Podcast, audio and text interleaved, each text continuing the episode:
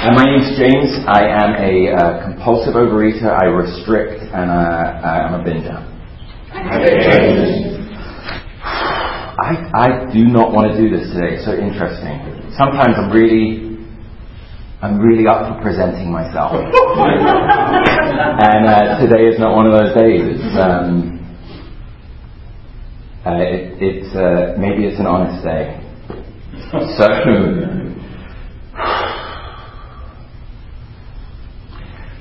How did I get into program?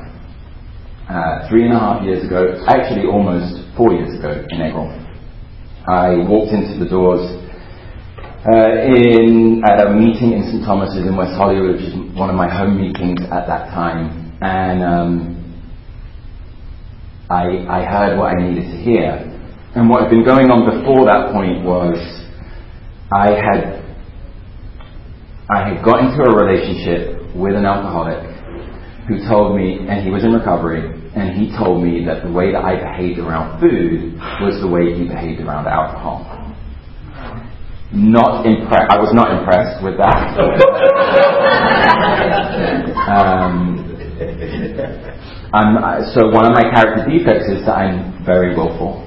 I have a very willful streak, and being told that I'm something before I have worked out that I'm something is not going to work for me. However, I was in a lot of pain. I was going through a cycle of, I've got, I have body obsession and uh, body dysmorphia as well, so I was going through a cycle of my body has to look a certain way, but I couldn't control the food any longer to keep my body looking that way. And so I have done, I have done a few diets, quite a few diets, the, the mo- what used to happen was it would be a diet mixed with working out, which would sort of make me have the body I wanted, which gave me the perception that I had control over what was going. The truth of the matter was I couldn't I couldn't keep going on that path. So it would be two or three months of that at the most, and then it would be, and then I would fall off the wagon. Then I would eat everything that I wanted, and we'd be in, I'd be in this cycle of hating myself, hating my body, trying to restrict, couldn't restrict, binging, hating myself, hating my body, and we just go on this cycle. And so to protect myself from the feelings of shame and hate, I needed to eat because that's what I'd learned was the way to cover cover those feelings. Um, and so that had really culminated in the most, in sort of like the final straw was when I started counting macros. And that led me to eating only eight hours out of the day. I would have two huge meals that would consist of the correct macros for me to then go and do this specific workout, which would then, let's just say I made it for a month. And my body obviously changed. It changed the way I wanted it to change. However, I couldn't stick to it. And what that also, the progress of the disease from when I was, I mean, really from when I was three or four, I didn't know what was going on, but there's a story of my neighbors finding me in their tuck box uh, with Mars bar wrappers all the way around me, where I had just eaten all of four years old. Like I had found what I needed, and I sat there and, and binged at four. So this has been going on for a while, but the sort of where it got too much was counting macros led me to weigh myself four times a day. And my favorite thing to do was to eat all the food and then weigh myself and wonder why I put on two pounds. Um, like I, I can't think of anything more punishing to do than to have the food here, eat it, stand on the scales and wonder why I put on weight. I mean, that's insane. Uh, and, this, and, it and it wasn't insanity, it was true insanity. Uh, and what that led to was when, uh, when that broke, then I could not stop eating. So it started slower, and then when I moved in on my own and I had no one watching me, because I had a roommate up until that point, and I had been stealing her food, um, secretly putting back enough cereal, I thought that she wouldn't realize I'd had at least two bowls. um, I was at home alone, I, I, I at the time was not working, and I this how I understand step one, which is my my I am powerless over this, and my life became unmanageable. Was this? I would sit down, and I would have things to do, but my brain and this energy would come over me. It was like go eat, go and eat, go and eat. So I'd be like, okay, I'm going to go and eat. And I couldn't, I just couldn't, I couldn't stop myself going from the laptop all the way to 7-Eleven, which was just up the street. And then I would pick all my childhood foods, ice cream, cookies, uh, trail mix. I'm trying to think about the very last binge. Oh, and there was pizza in there as well. and I would come home, I would lock myself in the house, I would put on TV, and I still have to eat the television. I still have to eat the TV because I don't know why I'm not willing to give that up yet. So TV's on. I'm at, like that. Just the TV alone is enough to make my mind go. I'm gone, and then I'm just eating. But having been told that maybe I treat uh, food like alcohol, and starting to sort of see, what I, I seem not to be able to stop doing this. I decided that I would step into those rooms, into these rooms. And the people weren't what I thought they were going to be. I mean, I, again, my, I'm, I'm, I love to be alone in a situation. So I was the only one like me walking into these rooms, which is not true. Because when I sat down and I heard people talking, then I was hearing my story. I was like, oh my god, this person overeats, this person overeats, this person can't control themselves going to the store and, and eating just the way that I did, or they, they, they were doing that and they're not doing that anymore. It wasn't. So, I got straight into the program, I got a sponsor, and she said, what do you want, what do you want your abstinence to be? And I was like, flour and sugar. Because I was still on diet mode. And so diet mode to me was cut out the carbs and cut out the sugar. So that went on real nice for about eight days. and I was so, I, honestly, I was proud of myself, which is another, another character defect, because actually, you know, program has taught me and has shown me it's nothing, it is literally nothing to do with myself, whether I can stop eating or not, because I, I, I was not capable. But I was very proud of myself, and that was definitely um, right before the fall. Um, because day nine, I was back at 7 Eleven, and I probably have never had a binge quite like it. Um, and the, the sort of culmination of that was sitting with this food around me, watching the television, but in some, here now, I had heard stories, and I was like, I don't want to eat this, I don't want to eat it, I don't want to eat it, put it in my mouth. I don't want to eat it. I, am not going to eat it. I'm not going to eat it in the mouth. And that was when I truly recognized that this was, that I was powerless over it. The first real time I realized I was powerless over food was that particular moment. So I got back into program and get back. I, I, I went back to a meeting and then I went to another meeting. Um, and the saving grace was my sponsor said, what do you think you can manage for 24 hours? And I said, I think I can manage not to binge for 24 hours. And that was the start of my abstinence. My abstinence, I hear people saying, oh, I was struck abstinent, and I think that that is a wonderful thing. I will say I was struck abstinent from binging. I have, I've never binged again since, uh, since June 7th, 2015. But all of the things that are a part of my food addiction were not taken away straight away. That has definitely been a progression. Uh, I need it to be a progression. I'm very much black and white, so I want to rip everything out and, and fuck it up. And the truth is, that's not the best option for me. Kindness is the best option for me, and the kindest thing that I could do was not binge one day at a time. And then gradually uh, bring other foods in, I started to recognize, like once I started removing the binging out of my life, I started seeing, oh, I'm not binging this food, but I am going to the store when I don't need to to pick this food up.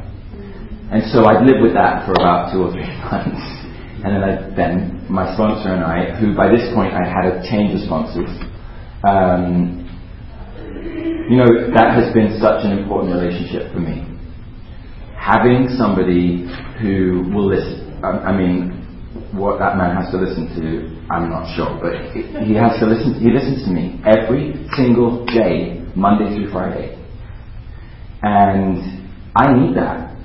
My go-to is to hold everything in. I don't talk. I don't need anyone. Uh, I can deal with this. I'm an independent person. Um, I can't trust that anyone will look after my feelings. I can't trust that anyone will care for me the way that I care for myself. And sponsorship and program and fellowship has taught me that that's not true. In actual fact, the people in this program seem to care for me more than I care for myself. In actual fact, a lot more. Because the, the inverse thing about me thinking I'm caring for myself is all I was really doing was compulsively running away from my shame. That's it. Whether I'm compulsively eating or compulsively in another program, I am compulsively running away from the shame, and that's where these behaviors c- come from. That's what I do to run away from it.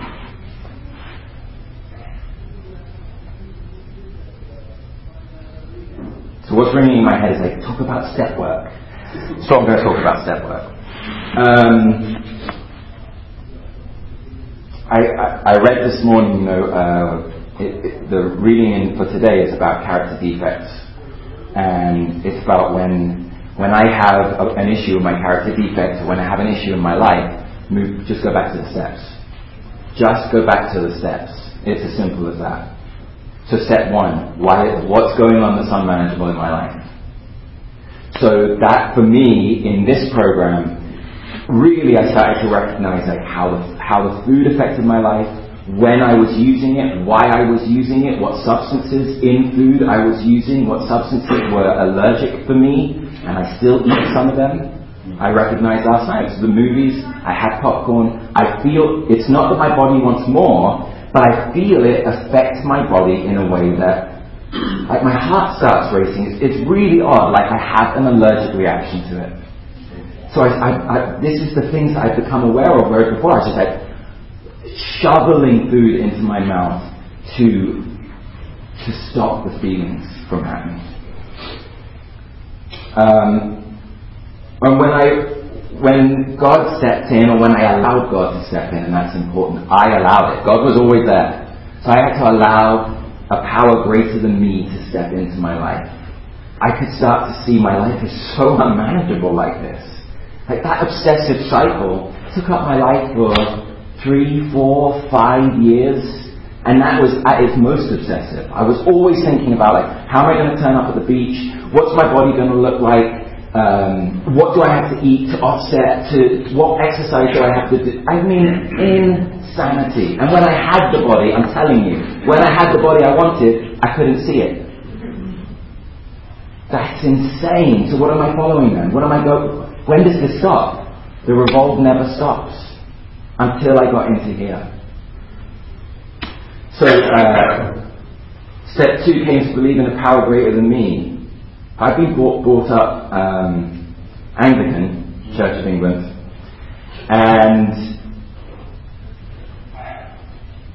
I mean, there's a lot of it's a it's an offshoot of Catholicism. There's a lot of shame around it. This is my opinion about it.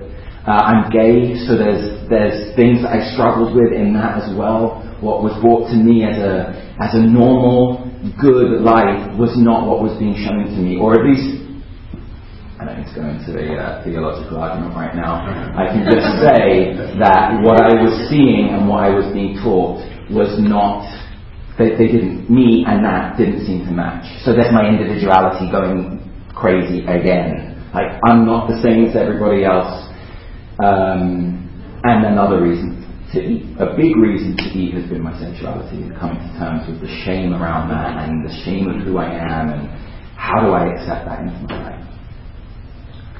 Um, so there was a struggle, came to believe in a power greater than myself because what I've discovered is the struggle was I at 17 when I realized I was gay and I was begging God to take my homosexuality away from me and God would not bend to my will, I got to a point where I was like, fuck you, God. I'm going to do it my way. And that is such a pivotal point for me in, in this because it, it's it, it is the moment I fully turned away from a power greater than myself. I grew up learning that there was a power greater than me and I didn't understand how, but I had some belief that there was something else. And in that, in those moments at 17, I was like, that's fine. I'm going to take this on. And I did. I have affected my sexuality. I have affected my ability to have sex. I have affected how I eat food. I have affected what my body looks like. But the truth is that turn away, just, I, it was all on me then. And I couldn't keep it up. So much pressure. So, so much pressure. So the relief in the program of step two of acting as if. I, I know it sounds, for me, I was like, oh, shut up, we do that in acting, I don't want to. But, the, but the truth is, that, that helped me step into whether there was God or not. H- how? What can I, and I started looking for things that would show me that God was around. It's like, what am, what am I less than, if you like? And I heard somebody in this meeting share about, well, I went to the ocean and I saw the tide coming up and down. Now, where I'm from, the tide moves. It moves. It moves so far back, like it changes the landscape of the island that I'm from. And when it comes in, it changes the landscape of the island that I'm from. Now, what does that? That that's in, that's almost enough for me to be like, I don't have. That's something I don't have control over. So if, that, if that's enough, then I can start seeing that there is a, there's got to be a power greater than me to make this continue, to make the world be, there has to be a power greater than me. So that's going to help me step into step three, where I wrote, I wrote a um, wanted ad for uh, the higher power of my choice. Uh, I've been working through the, the 12, the, the OA book, the workbook there. So that's really helpful because it asks questions and I like to answer questions, so it, that works for me. Uh, but that ad helped me see what I wanted from a higher power, and it was love, kindness, generosity, um, support, non-judgment. Funnily enough, many of the things that I found are my character defects are the things I don't want in my higher power. Um, but step three, you know, step three is something that's consistent. I think one, two, and three is something that's consistent because I have to identify that my life's unmanageable, to then realize that I've been taking control, to then bring God into it, step two, and then to be willing to turn my life over to a power greater than myself. And that, honestly, step three is a, is, is a tricky step for me. For somebody who's, who's had control all of their life, to then be like, okay, well, I'll give you it it's, it's not an attractive prospect. Um, and yet, when I've done it, it's the best thing I could have done. Every time. Every time. There's this feeling when I give my life up to, to a power greater than myself that I can only, and I talk to my sponsor about this too, that I can only describe as being in flow. And it's this I have a lot of anxiety, so I so I'm I'm sort of like on the edge a lot, and that's with driving. That, and I recognize when I'm in God's will, that feeling is not present. I, I can be driving and I can allow what's going on around me because that's the most difficult place for me is in the car. I'm alone, no one can see me, and I I can lose it. Um, that's five. Thank you. Um, so when when I am in God's will, it is so much easier for my life. But that that you know the steps are built in that way; they build on each other. So I had to I had to come and see a power greater than myself to be able to, to trust. And again, it was an as if process. I started to be like, well, there's a God. Do do whatever you're going to do, and I, I promise I won't react to it, and if I do, I'll, I'll take my time with it. And that helped because I start being able to see where God was in my life. You know, where He'd been before. Um, how had I got into program? How had I got into program? I had ended up with somebody who recognized what was, what was going on with me and had veered me into program.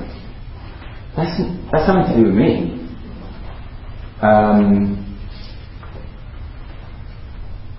sorry, I'm very easily taken off, so um, that was nothing to do with me. And I can see, how do I end up in LA? Like I ask these questions all the time. If I take it back, I come from an island called Jersey, it's 45 square miles. It's a British island. How did I end up here in this, for me, an incredible city? Just so many steps that I look at that I'm like, oh, that's nothing to do with me. That's nothing to do with me. I wanted it, so I took the steps. But the truth is, there's so many different things that could have happened that meant that I would never have been here. Step four and five. Uh, wrote my resentment list. My parents featured heavily on it, particularly my dad. Um, God featured pretty heavily on it. Uh, people from school. I shared things with my sponsor that I had never shared with another person before secrets that I had, mm. secrets that I thought were important that aren't important, um, family loyal, loyalties that were screwed up. Um, I really shared with him, and what I'm realizing now is I'm, it's taught me how to share on a regular basis, but I shared with him and he made no comment. No judgment, no you shouldn't have done this. Um, why did you do that? What was going on for you? No, there wasn't any questions about it. I shared. He kept quiet, and at the end, he said, "Well done for sharing." I was like, "Well, don't you know this stuff now? Don't, do you like me? Do you don't you hate me?" But that's not the question. The question is, was I willing to? And I was because I don't think I could have done it before having the power greater than myself to rely on to share that stuff. Like even if my sponsor turned away from me, I was like, well, I, I sort of think I've got this thing going on here that will love me, whatever. Um, I put it out here, and really it needs to be more in here, I think. But um, I see it as some, something else, something other, and that helps me. Six and seven, my, my most, well, nearly my most recent steps. And I would say that seven, which is um, became willing to to have our character defects removed has been probably one of the most profound steps for me in this program. Like they've all had what what I consider now and understand to be spiritual awakenings to them, more awarenesses that have come. But that seventh step for me, seeing my character defects, the important part of it is, is when I see them come up, to accept them and then give them to God not change my behavior, not have to take control of the situation myself. What's the counter? What's the counter behavior? Accept that the behavior happened. Get on with my day, and trust that God will remove that defect when it's the right time to remove it. And that that allowing God in that much, trusting that God will will help me be the man I want to be is just another part of this faithlessness to faith. And that's sort of how I see this journey. And sometimes I'm, I'm, faith, I'm faithless still. You know, I'm, I'm going through stuff in another program. These, that's it, I wrap up. These two things are very tied. Food and this other program are very tight for me. And I've, I've been having issues with my food. That just is what it is. Like I thought this would go away. It, it doesn't go away.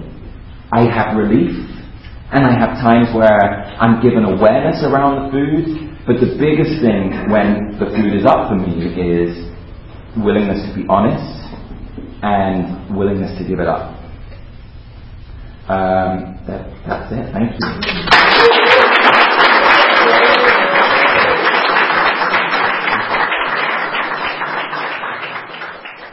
This is the time for questions only. There is no sharing at this meeting. If you need to share, please do so with any one of us after the meeting. Also, please remember that the opinions I share with you today are my own and not those of Overeaters Anonymous as a whole. When asking questions, you need not identify yourself. Please remember if you ask a question, your voice may be audible on the OA podcast, and I will restate the question after it is asked. Okay. Um, thank you for your share. Uh, I really related, and um, it made me remember why I don't diet, why I can't diet, because it is that cycle. Um, but with that being said, my question was, how do you differentiate like overeating and binging? Mm-hmm. Um, like, how do you differentiate that? And do you, when was the last time like you overate in the sense of like you it's more than what the portion what like yeah. Uh, okay, thank you. That, the question is, how do I differentiate between uh, overeating and a binge.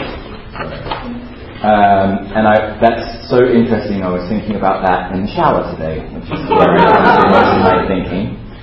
Um, so it's probably helpful if I clarify uh, that my abstinence is three meals a day and two snacks. And what a meal looks like is a plate of food. So if it's on the plate, I'm allowed to eat it. Overeating if I haven't spoken to my sponsor, would be having something else after that. Um, I know the plate of food is enough. I don't need anything else, but I overeat. I take something else. And that is actually, I believe, um, it's, it's, that's a part of my abstinence too. If I haven't told my sponsor about that before I take part in it, we have to have a conversation about whether I compulsively overeat, because that, that is really a part of what I'm abstaining from as well. Then uh, a binge for me, what that used to look like, and the difference is that there was no meal planned. It was not a breakfast, a lunch, or a dinner, or a snack. It was I went when I wanted, and I went with the intent. The only intent was to buy food, bring it back home, and eat it all. So, so for me, the difference is I start a meal and I don't intend to overeat, but I might overeat. The binge is something happens here, and I'm like, I'm going to the store. And I go to the store, I buy all the food, I bring it home, and then I eat it all. So that's how, that's how I define the difference between the two. Thank you very much. Could you talk about your daily practice? Do you meditate or you know, your regular prayer Sure. Thank you. Uh, so, uh, what's my daily practice? And you got me. Because, um, I'll be totally honest, meditation is currently something I seem unwilling to do. I'm unwilling to sit for five minutes and meditate. And I'm also not willing to ask God to make me willing, because God tends to to do those things. uh, so, meditation is not a part of my practice.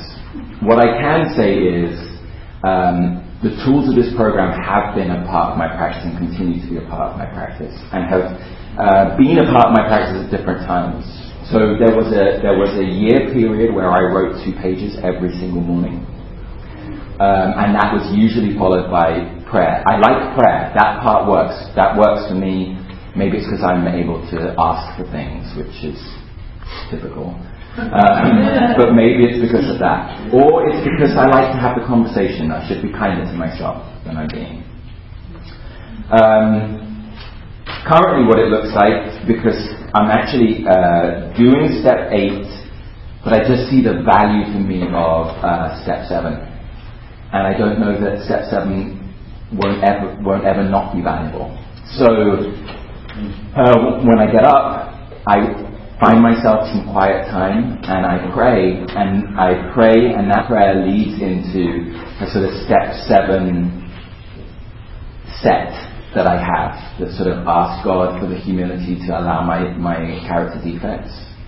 That then goes into the seventh step prayer and then lists I have my list of character defects, my sort of 12 top, and I go through every single one asking God to remove that defect and replace it with whatever the other thing is. And then to finish that, I just ask that God allows me to accept the defects and move on with my day and give it to, to them. That, that's, the, that's sort of like a daily practice. When, when shit hits the fan, uh, practice is to call, oh, so I also call my sponsor every day, Monday through Friday. We actually have Thursdays off now, but Monday through Friday minus Thursdays. And when I first started, that was every evening, 9.30 p.m., Monday through Friday, we would, we would call. I would call. Um, and now, when things are up in the air, I will call fellows. If I'm told to write about it, I'll write about it. If I'm told to call someone else, I'll call someone else. I do my best to allow God in because what I want to do is hide and isolate, which is not, that's not good for me. And I want to ignore what people are telling me to do. So the counter for that in these instances is to do the opposite and to actually make those steps towards calling people, writing, to let out the feelings that I have because that's one of the big issues for me is that if I don't let this stuff out, I'm going to eat. Thanks, Jake. You have about the relationship with coming to the program? Sure. How have my relationships changed since coming into this program? Um, you know, they've grown a lot. I would say uh, that this program, the removal of food for me, helped me recognize that I have issues with relationships. I just do. And so that aided me getting into another program. So those are the two things that fight with each other. Relationships with other people, relationships with myself, and food. Those two go, seem to go hand in hand. When one's good, the other one can be playing around. When the other one's good, this one can be playing around. It's just part of that process for me. Uh, one of the ways that my relationship has changed is, particularly with my um, significant other, is that I will share food with him. Sounds ridiculous, but there is a dating story. I've told it in this room before, and it did not go well. He wanted to share food, and I was like, not in a hundred years. I am my plate. I had taken him to this particular restaurant because of the food that I was going to eat, and he should have the same food. He chose something different, then wanted to eat something from my plate.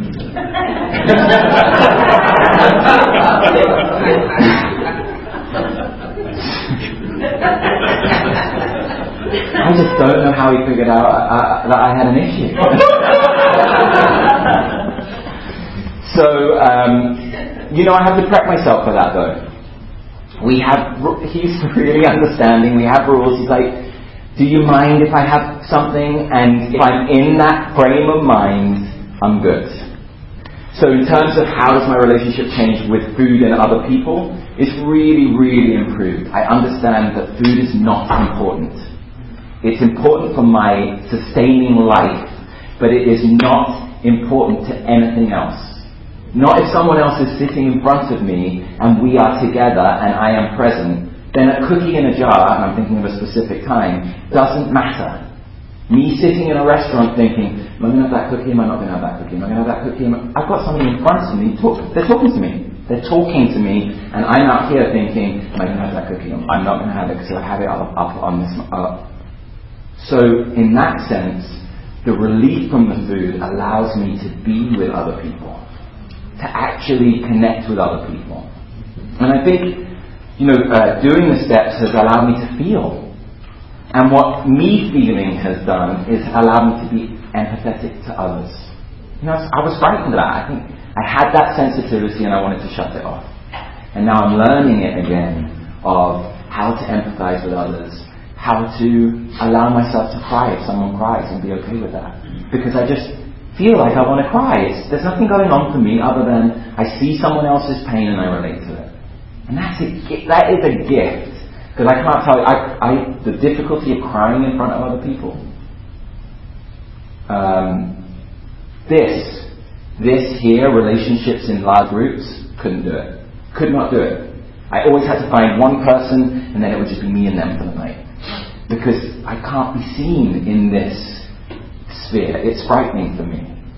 And so, you know, program is just, it really has opened up my life and allowed me to be with other people. And one of the things I was most frightened of was being with other people. I'm most frightened of people. Full stop. So, what a gift to be able to remove food and to be able to sit and share with other people. Lot. Um, so it sounds like you keep red light foods, you have to careful red light foods at home that you used to binge on that you no longer binge on, but it sounds like you keep them at home. How do you keep food at home that you used to binge on without it, it screaming your name 24 Thank you. Question is about red light foods. How do I uh, how do I have them in the house and um, not not take them? So the honest answer to that is I don't have them in the house so, um, which which food were you, were, did you hear? Oh, I thought you said that you, you, you go to the store and get things, but you, you'll have them for maybe a couple weeks or a couple months, and I'm going, oh my God, how does he do that? Um, no. No, I, I, I couldn't do it. Um, what I have noticed though is, you know, my, my boyfriend doesn't have a problem with food. So I'm not going to tell him he can't have what he wants in the house. And I've noticed that he will he will buy candy. He might buy. He's not a big sweet thing, and that's my thing. That's like that was my that was the last thing to go, and it was it was pretty painful. Um, and now I can have it. I can have that in the house, and I think it's something to do with like that. The, this program has really, really focused me on honesty and integrity, and and therefore I can't feel it. um, it's too much. Like the conversation I can have with myself is, well, I could feel it. And then I look at the steps that would have to take, that I would have to take to make good on that, and I'm like, Nah, way. I have to go to my sponsor. No, first, I'm going to live with it for a while. I'm going to play with it up here for a good week or so. Then I'm going to go devastate it to my sponsor. Then he's going to tell me that I need to. Well, firstly, I've broken I've broken my abstinence, so that's three and a half years. And no, it's not a time thing, but I just, I just don't want to go. I don't want to go back, and I know it wouldn't be going back. It would be different. Today, I'm not prepared to eat that food and to take that. It's a risk. If I start there, where will I end up? Will I be able to come back to this, or will I be able to get back on this? Uh, I, because I don't know the answer, it's not safe. But I will say, just to your, to your question, I do not have my red light foods in the house. I couldn't do it. I could never do it. And it's, I would take the alcohol metaphor again. An alcoholic kept beer and wine in the house. Some people can do it, some people can't. I, I, I cannot do that. So for me, I, I cleared, I cleared house and I only have food in there. So when I find myself in a cupboard, I'm, I'm like, why, why am I looking at taco mix? That's all that's in there. You know, taco mix, some salt and pepper, foods that I can foods that I can eat or make something with. Thank you so much. Um, at what point did you lose your diet mentality? Meaning, when I'm going to do this then, when when this is going to happen sure. Because just at what point, obviously, has transformed and changed. Sure. How long does that take? Uh, at what point did I lose my diet mentality? So uh, I'll tell you that it can still crop up. I still think, oh my god, I'm fat. Oh my god, I need to go and work out. What am I doing? But when I really lost it, it was uh, when I started abstaining from binging. I had this thing about looking in uh, car mirrors and uh, um, uh, car windows. I look in any window to see whether I look fat or not. So I started abstaining from that. I started. I have not weighed myself in three and a half, four years. So abstinence from scales. I, I only know by my clothes, and I abstained from I asked God to help me abstain from working out if I didn't need to, and also from obsessing ar- around my body. And so could I, and I was in a lot of pain when I first walked in, and it was such a relief to just let it go that I started, I started going to and I, I, I just was like, God will look after this. God will look after this. And I mean, I'll be totally honest, I, my body doesn't doesn't change much. It, I put on a bit of weight. I can feel it in my clothes recently when my food's moved around a bit. But really, it's very steady, and I don't have to worry about it. So it came when I started looking at what I wanted to abstain from. You mentioned the car being a, a, a difficult place for you. What is it about being in the car besides the fact that you're alone? Because I'm sure that's not the only place. Sure. That's so triggering. Uh, good question. What is it about being in a car that makes driving so triggering? I actually think it's much more about what I perceive other people are doing to me. So when someone cuts me off, I perceive that they haven't seen me. When someone's trying to race with me, I perceive that they think they're better than me. So there's, there's playing, there's just all of my shit going on. When I'm alone in a car, I start creating stories about everybody. Why is that? I don't have control over them. That's the biggest issue, my biggest character defect too. And so in the car, when no one can see me, I'm, I can get to anger very quickly, and it, it really is about controlling other people. I wish they would do and drive the way that I want them to do and drive, and then 10 minutes later I'll find myself doing the same thing that I got annoyed about. Um, what does meditation look like to you? And what's the difference between meditation and your quiet time in the morning? Uh, what does meditation look like to me, and what what's the difference between meditation and quiet time in the morning? So, quiet time in the morning is, is prayer. Thank you. And this will be the last one. Is prayer. Um, it's a really good question, Carol. It's a re- that's a really good question. I'm sorry. Sorry. Um, you know, maybe I've been meditating the whole time and I didn't know it, and it's just I have a set way of what meditation looks like, and that's quite possible. I hear about meditating while walking, meditating. Um, so you left me with something to think about, and I appreciate that. I know what I know the for me the difference between prayer and meditation, as I see it in program, there is a difference. Um, but why they can't overlap, I I never asked myself the question. Thank you.